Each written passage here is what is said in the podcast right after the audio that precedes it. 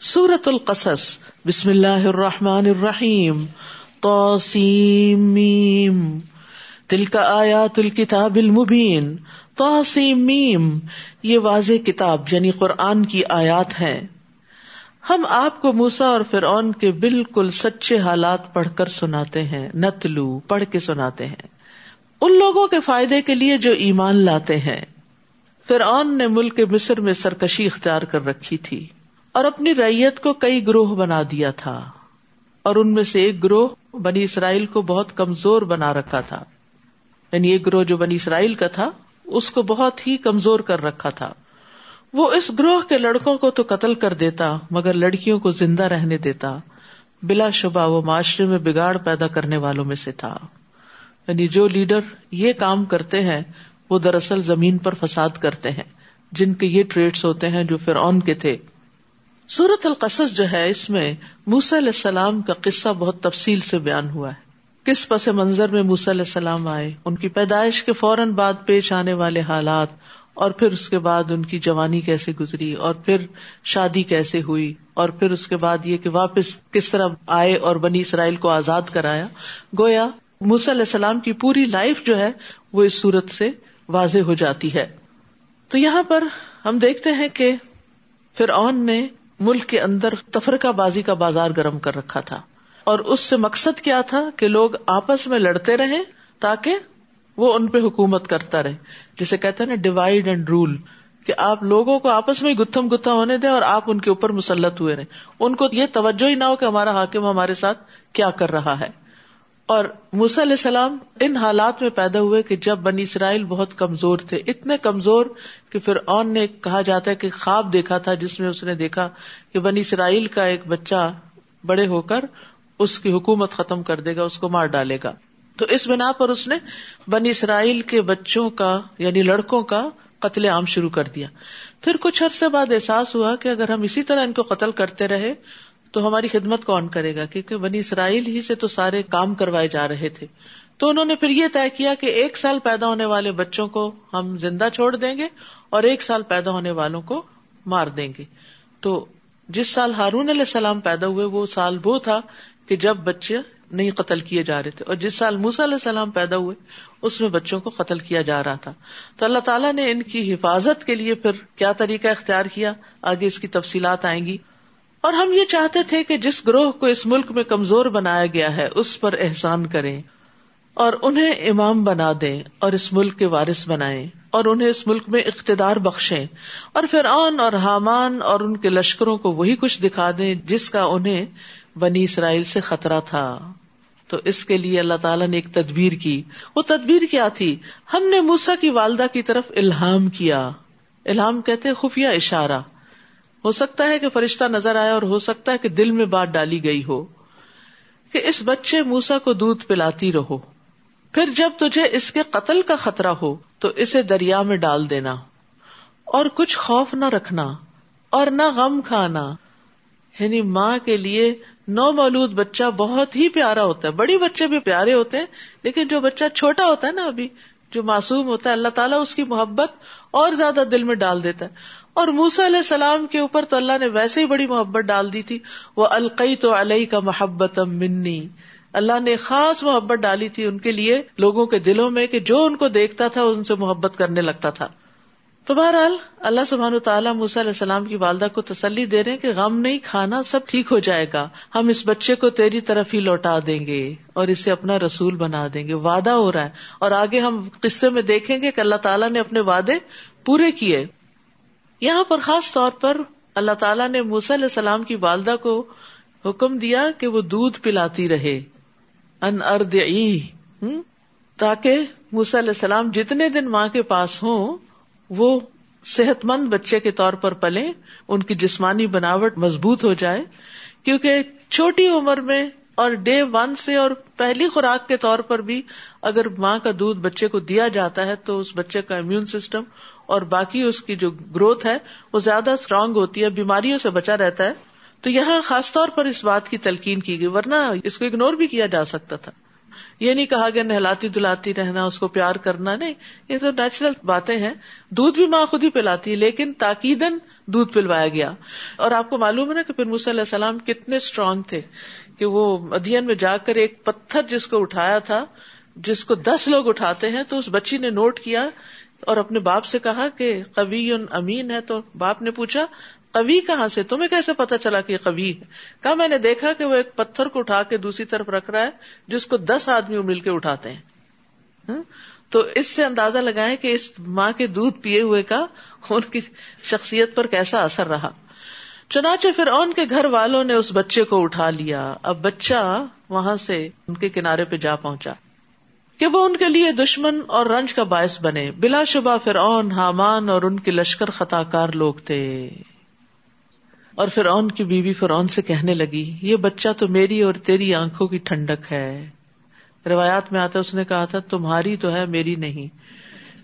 تو بیوی نے بہت اچھے طریقے سے بات کی۔ دیکھیے کہ اتنا مشکل کام کروا لیا اس نے کہ بنی اسرائیل کا بچہ جو ہے، اس کو اپنا بچہ بنا لیا۔ اسے قتل نہ کرو، کیونکہ اس پر قتل واجب تھا اس کے قانون کے مطابق۔ کیا عجیب ہے کہ یہ ہمارے لیے مفید ثابت ہو، یا ہم اسے بیٹا ہی بنا لیں اور وہ اس کے انجام سے بے خبر تھے۔ تو جہاں بہت سے لوگ بھی مفسد ہوں، پوری گورنمنٹ بھی کرپٹ ہو، وہاں ایک بھی عادل شخص ہو، ایک بھی سمجھدار ہو، مسلح ہو، تو قوم کو کچھ نہ کچھ فائدہ پہنچ جاتا ہے۔ یہاں فرعون اور اس کے درباری حامان اور قارون اور یہ سب جو تھے، یہ بڑے ظالم لوگ تھے، لیکن فرعون کی بیوی آسیہ جو تھی آسیہ علیہ السلام، وہ بڑی عادل اور منصف اور نیک مزاج خاتون تھی تو ان کے مشورے اور ان کی کوشش سے موسا علیہ السلام کو بچا لیا گیا۔ اور موسا کی والدہ کا دل سخت بے قرار ہو گیا۔ بچہ جو اپنے سے جدا کیا تو برداشت نہیں کر پا رہی۔ اور اگر ہم اس کی ڈھارس نہ بندھاتے تو قریب تھا کہ وہ راز فاش کر دیتی۔ اور دوسرا فائدہ کیا تھا کہ وہ موسا کو واپس اس کے پاس لوٹانے کے وعدے پر یقین کرنے والوں میں سے ہو جائے۔ یعنی اللہ تعالیٰ امتحان میں ڈال رہا تھا کہ اس کا یقین پختہ ہو۔ چنانچہ اس نے موسا کی بہن سے کہا کہ اس بچے کے پیچھے پیچھے چلتی جاؤ۔ چنانچہ وہ آنکھیں بچا کر اسے دیکھتی رہی اور دوسروں کو اس کا پتا نہ چل سکا۔ اور ہم نے پہلے سے ہی موسا پر دائیوں کا دودھ حرام کر دیا تھا۔ اس وقت موسا کی بہن نے کہا، کیا میں تمہیں ایسے گھرانے کا پتا بتاؤں جو تمہارے لیے اس بچے کی پرورش کرے اور اس بچے کے خیر خواہ بھی ہوں؟ چنانچہ اس طرح ہم نے موسا کو اس کی والدہ ہی کی طرف لوٹا دیا۔ تاکہ وہ اپنی آنکھ ٹھنڈی کرے اور غمزدہ نہ رہے۔ اور یہ جان لے کہ اللہ کا وعدہ سچا ہے، لیکن اکثر لوگ یہ بات نہیں جانتے۔ کبھی اللہ تعالیٰ انسان کو ایسی چیز سے محروم کر دیتا ہے جس محرومی کو وہ برداشت نہیں کر پاتا۔ کیوں محروم کرتا ہے؟ تاکہ وہ آپ کو وہ عطا کرے جو اس سے بھی بہتر ہو۔ اور وہ جو تقدیر کے مسئلے سے ریلیٹ کرے نا اس کو، کہ ایک بچہ فوت ہو جاتا ہے۔ آپ کو نہیں پتا کہ وہ بچہ آپ کے لیے بڑا ہو کے کتنی مصیبت کا باعث بنے، اللہ کو پتا ہے، وہ زیادہ حکمت والا ہے، تو وہ لے لیتا ہے بچے کو۔ اور پھر اس کے بدلے میں وہ اور دے دیتا ہے۔ تو کبھی ایک چیز اس لیے لیتا ہے تاکہ بہتر چیز عطا کرے۔ اور پھر وہ لتا واد اللہ حق۔ جس طرح اللہ نے موسا کو ماں کی طرف لوٹا دیا تفصیلات آتی ہیں جس کے اندر جانے کی ضرورت نہیں۔ جب موسیٰ علیہ السلام نے کسی کے بھی دودھ پینے سے انکار کیا، پھر ایسی دودھ پلانے والی خاتون تلاش کی گئی جو موسیٰ علیہ السلام کی والدہ ہی نکلی۔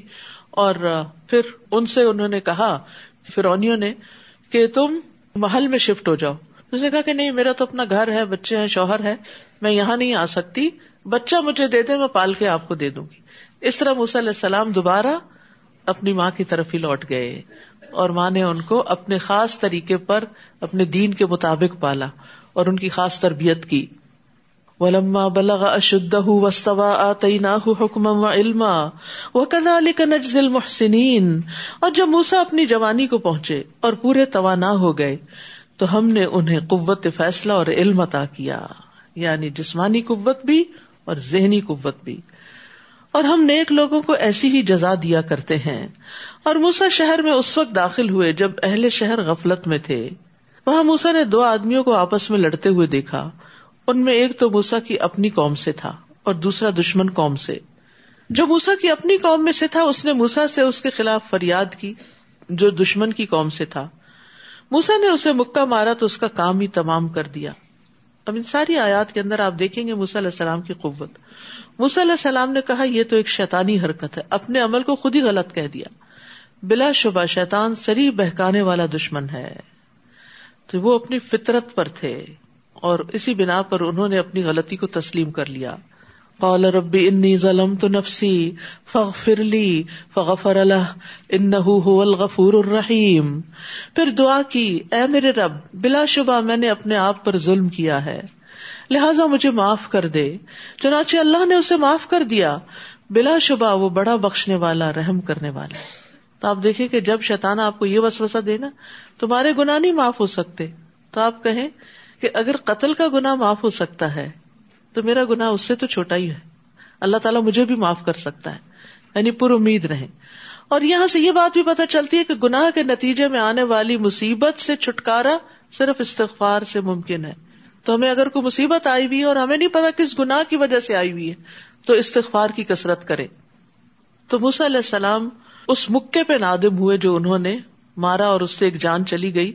تو اس ندامت کی وجہ سے جو وہ اپنے رب کے حضور جھکے اور گناہ پر بخش طلب کی، تو اللہ تعالیٰ نے ان کے لیے رستہ بنا دیا۔ اور انہوں نے اس گناہ کو اپنی جان پر ظلم قرار دیا۔ انی ظلم تو نفسی۔ یاد رکھیے، ہمارے گناہ خود ہم ہی کو نقصان دیتے ہیں۔ کسی اور کو نہیں۔ نبی صلی اللہ علیہ وسلم معصوم ہونے کے باوجود، گناہوں سے پاک ہونے کے باوجود دن میں ستر سے زیادہ مرتبہ استغفار کرتے تھے اور توبہ کرتے تھے۔ اور آپ کی اکثر دعا یہ ہوتی تھی اللہ مغفر لی ما اخطأت وما تعمدت وما اسررت وما اعلنت وما جہلت وما تعمدت اے اللہ، میرے ان گناہوں کو معاف فرما جو میں نے غلطی سے کیے، اور جو میں نے جان بوجھ کر کیے، اور جو میں نے چھپ کر کیے، اور جو میں نے علانیہ طور پر کیے، نادانی میں کیے یا جانتے بوجھتے کیے۔ اسی طرح نماز میں بھی گناہوں سے بخش کی دعا کرنی چاہیے۔ جب اتحیات آپ پڑھتے نا تو آخر میں آ کر اللہ انی ظلم تو نفسی ظلم کثیرا۔ پھر یہ عہد کیا کہ اے میرے رب، تو نے مجھ پر جو انعام کیا ہے یعنی معاف کر کے میں کبھی مجرموں کا مددگار نہیں بنوں گا۔ یہ ہے شکر ادا کرنا کہ آئندہ سے ایسی کوئی غلطی نہیں ہوگی۔ پھر دوسرے دن صبح سویرے ڈرتے ڈرتے اور خطرے کو بھانپتے ہوئے شہر میں داخل ہوئے۔ تو کیا دیکھتے ہیں کہ وہی شخص جس نے کل ان سے مدد مانگی تھی، آج پھر ان سے فریاد کر رہا ہے۔ موسا نے جواب دیا، تو تو سری گمراہ شخص ہے۔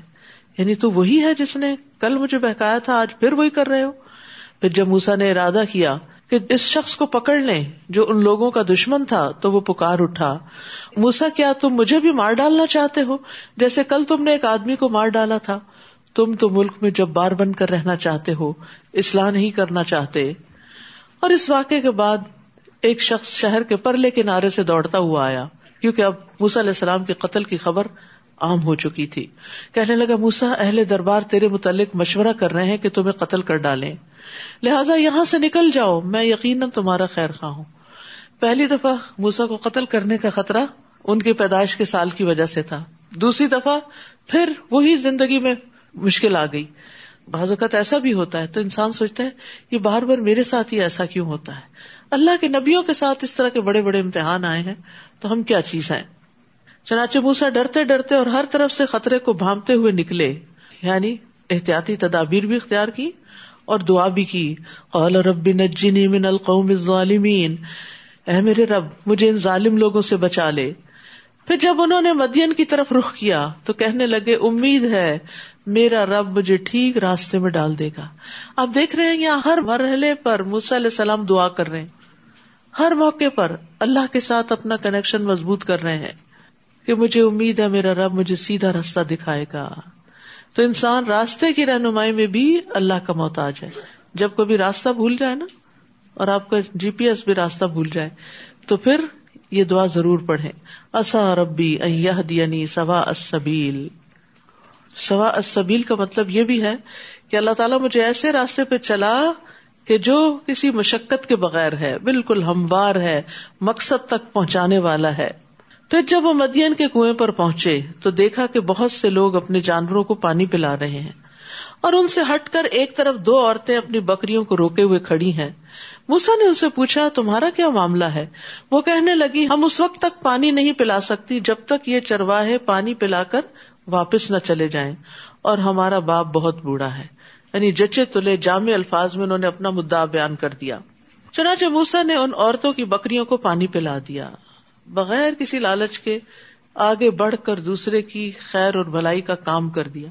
پھر ایک سائے دار جگہ پر جا بیٹھے اور کہا، ربی انی لما انزلتا الیہ من خیر فقیر۔ اے میرے رب، جو بھلائی بھی تو مجھ پر نازل کرے، میں اس کا محتاج ہوں۔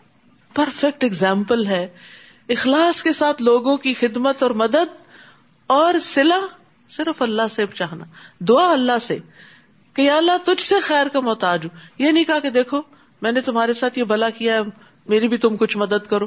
کوئی توقع ہی نہیں رکھی۔ اور ان کے کہنے کے بغیر ہی ان کی مدد کر دی۔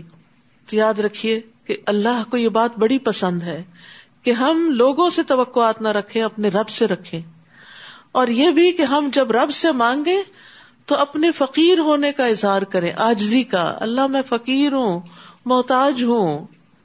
پھر اللہ کے سامنے اپنے ہاتھ پھیلائیں، کیونکہ اللہ تعالیٰ کو اس بات سے شرم آتی ہے کہ کوئی بندہ اس کے آگے اپنے دونوں ہاتھ پھیلائے اور وہ ان میں کوئی خیر نہ ڈالے۔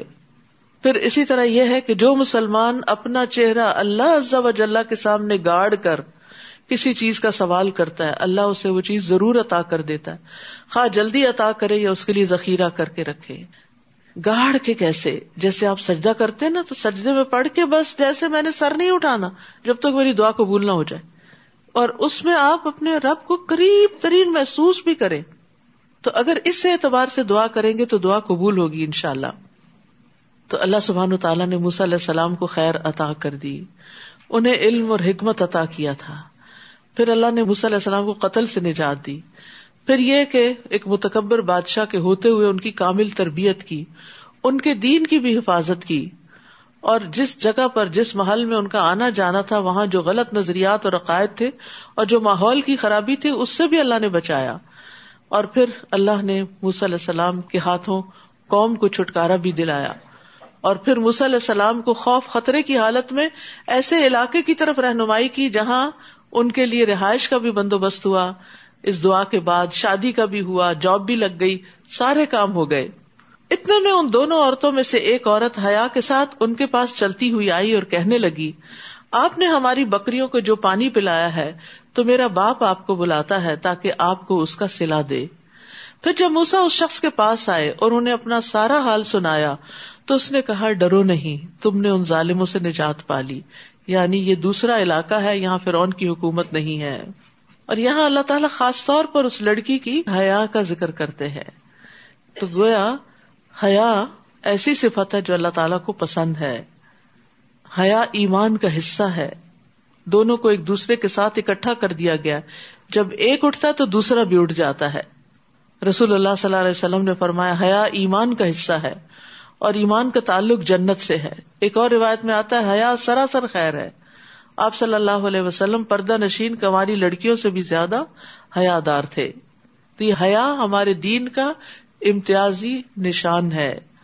ان میں سے ایک بولی، ابا جان، اسے اجرت پر رکھ لیجیے بہترین آدمی جسے آپ اجرت پر رکھنا چاہیں وہی ہو سکتا ہے جو طاقتور اور امین ہو۔ طاقتور اور امین ہو۔ لیکن یہ دو کوالٹیز اکٹھی ہونا بہت مشکل ہوتا ہے۔ جو لوگ کام جانتے ہوتے ہیں اسمارٹ ہوتے ہیں، وہ عام طور پر خیالت کرتے ہیں۔ وہ مالک کے ساتھ بھی کھیل جاتے ہیں۔ اور جو طاقتور نہیں ہوتے، ذہنی طور پر یا جسمانی طور پر، وہ امانت دار ہوتے ہیں، لیکن پھر کام کے نہیں ہوتے۔ یعنی ایک شخص بہت امانت دار ہے، کام ہی نہیں آتا، اس کو تو آپ کیا کریں گے اس سے؟ تو اس لیے جب بھی آپ دعا کریں کہ اللہ تعالیٰ مجھے مددگار عطا کر، تو ساتھ یہ بھی کہ اللہ کبھی اور امین عطا کر۔ کیونکہ ہمارا دین ہمیں یہ تعلیم بھی دیتا ہے کہ جب کسی کو کوئی عہدہ دیا جائے، جب کسی کو کوئی امانت سپرد کی جائے تو اس کے اندر یہ دو خوبیاں ضرور ہوں، کہ وہ امانت کا حق ادا کرنے والا ہو اور دوسرے یہ کہ اس کے اندر اس کام کے کرنے کی صلاحیت ہو۔ شعیب نے کہا یعنی وہ جو ان بچیوں کے باپ تھے، ان کے بارے میں آتا ان کا نام شعیب تھا۔ موسا میں چاہتا ہوں کہ اپنی دونوں بیٹیوں میں سے ایک کا تجھ سے اس شرط پر نکاح کر دوں کہ تم میرے یہاں آٹھ برس ملازمت کرو۔ اور اگر دس سال پورے کر دو تو تمہاری طرف سے مہربانی ہے۔ میں اس معاملے میں تم پر سختی نہیں کرنا چاہتا۔ ان شاء اللہ تم مجھے نیک لوگوں میں سے پاؤ گے۔ تو گویا انہیں آئندہ آٹھ سال وہاں رہنا تھا۔ اس کی انہوں نے کمٹمنٹ کی۔ موسا نے جواب دیا، یہ بات میرے اور آپ کے درمیان طے ہو گئی۔ ان دونوں مدتوں میں سے جو بھی میں پوری کر دوں، اس کے بعد پھر کوئی زیادتی مجھ پر نہ ہو۔ اور جو کچھ قول و قرار ہم کر رہے ہیں، اللہ اس پر نگہبان ہے۔ اپنا گھر، وطن رشتے دار، قوم، قبیلہ، سب کچھ چھوڑ کے محروم ہو گئے جدائی ہو گئی۔ آٹھ سال، اگر آپ کو کوئی کہے، آپ کو آٹھ سال کینیڈا میں رہنا اور یہاں سے آپ بالکل کسی سے ملنے نکل نہیں سکتے، تو آپ کے دل پر کتنا بڑا پہاڑ پڑ جائے گا۔ اپنی مرضی سے آپ بیس سال بھی رہ لیں۔ بیس سال بھی نہ جائیں، آپ کی اپنی مرضی ہو تو اور بات ہے۔ لیکن اگر آپ کو کوئی باندھے کہ آٹھ سال آپ یہاں سے ہل نہیں سکتے، تو وہ ایک قید کی طرح لگتا ہے۔ تو موسیٰ علیہ السلام نے آٹھ نہیں، دس سال پورے کیے۔ نبی صلی اللہ علیہ وسلم نے فرمایا، میں نے جبریل سے پوچھا موسا نے دونوں مدتوں میں سے کون سی مدت پوری کی؟ تو انہوں نے کہا، جو اس میں زیادہ کامل اور زیادہ مکمل تھی یعنی دس سال۔ تو اب یہ دس سال کی محرومی کے بعد اور میچیورٹی کے بعد اور تیار کرنے کے بعد اللہ تعالیٰ اب علیہ السلام کو ایک بڑے مشن پر دوبارہ واپس مصر لے کے جاتے ہیں۔ پھر جب موسا نے وہ مدت پوری کر لی اور اپنے اہل خانہ کو لے کر چلے، اب بیوی کو ساتھ لے جا رہے تو یاد رکھیے، شوہر کا یہ حق ہوتا ہے، بیوی کو جہاں چاہے لے جائے۔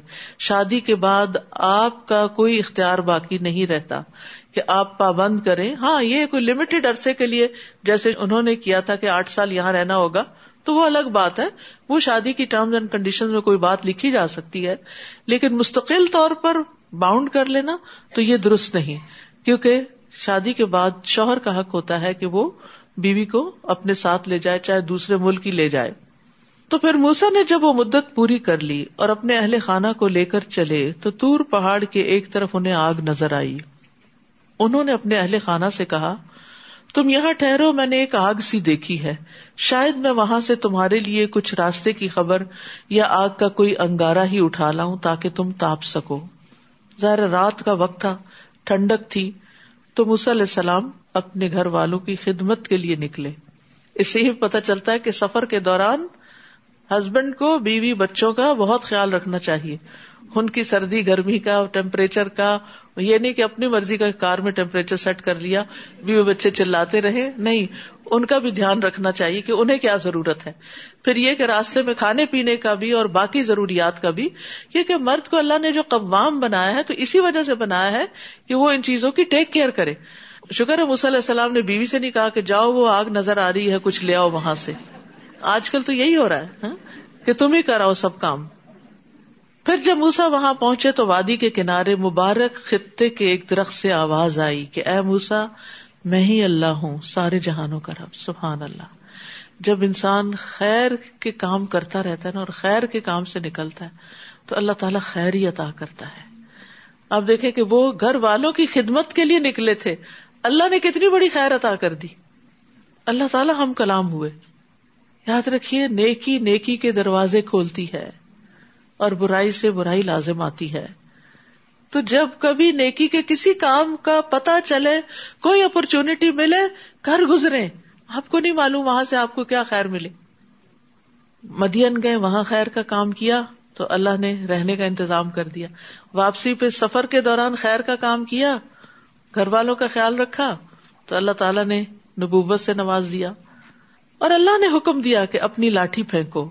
پھر جب موسا نے اس پھینکی ہوئی لاٹھی کو دیکھا تو وہ یوں حرکت کر رہی تھی، جیسے کوئی سانپ ہے۔ موسا پیٹ پھیر کر پیچھے ہٹے اور پیچھے مڑ کر بھی نہ دیکھا، ڈر گئے۔ اللہ تعالیٰ نے فرمایا، آگے بڑھو اور ڈرو نہیں، تمہیں کچھ نہیں ہوگا۔ نیز اپنا ہاتھ اپنے گریبان میں ڈالو، وہ بغیر کسی تکلیف کے چمکتا ہوا نکلے گا۔ اور اگر ڈر محسوس ہو تو اپنا بازو اپنے جسم سے لگا لو۔ یہ ان کے لیے بھی تھا اور ہمارے لیے۔ کبھی خوف محسوس ہو رہا نا، تو دل پہ ہاتھ رکھ لے کر۔ اکثر لوگ رکھتے بھی ہیں، کہتے دیکھو میرا دل کتنا دھڑک رہا ہے۔ تو جب آپ دل پہ ہاتھ رکھتے ہیں، تو وہ دل کو کرار آنے لگتا ہے یعنی اس کو تھپکی ملتی ہے اور اس کو تسلی ہوتی ہے اور آپ ٹھیک ہونے لگتے ہیں۔ کیونکہ خوف کا تعلق دل کے ساتھ ہے۔ سو یہ تیرے رب کی طرف سے دو موجے ہیں، جنہیں تم فرعون اور اس کے درباریوں کے سامنے پیش کر سکتے ہو۔ وہ بڑے نافرمان لوگ ہیں۔ موسا نے ارض کیا، اے رب، میں نے ان کے ایک آدمی کو مار ڈالا تھا۔ لہٰذا مجھے خطرہ ہے کہ وہ مجھے مار ڈالیں گے۔ اور میرے بھائی ہارون کی زبان مجھ سے زیادہ صاف ہے۔ اسے میرے ساتھ مددگار کے طور پر بھیج دیجیے تاکہ وہ میری تصدیق کرے۔ مجھے اندیشہ ہے کہ وہ لوگ مجھے جٹلا دیں گے۔ اللہ تعالیٰ نے فرمایا، ہم تیرے بھائی سے تیرا بازو مضبوط کریں گے۔ اور تم دونوں کو ایسا غلبہ عطا کریں گے کہ وہ تم پر دست درازی نہ کر سکیں گے۔ اب تمہیں بچانا ہمارا کام۔ اللہ سبحان تعالیٰ کیسے بچاتا ہے اتنے جبار دشمنوں کے سامنے؟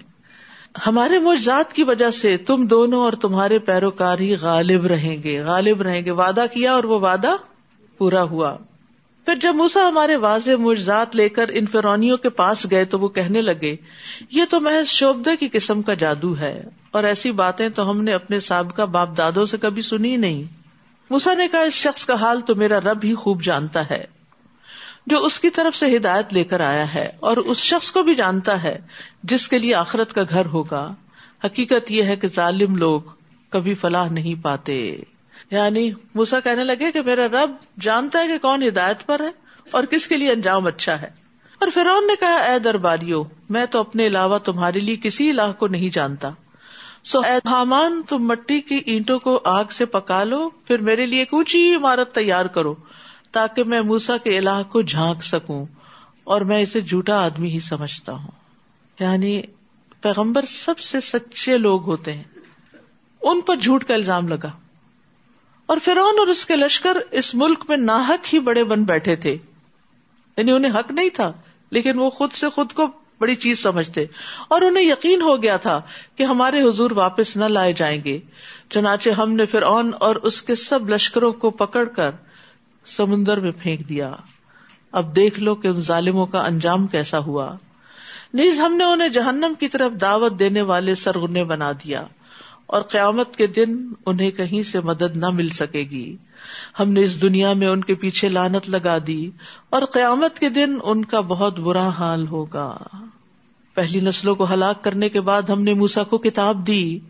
جس میں لوگوں کے لیے بصیرت افروز، دلائل، ہدایت اور رحمت تھی، تاکہ وہ سبق حاصل کریں۔ تورات کی تعریف بیان کی جا رہی ہے۔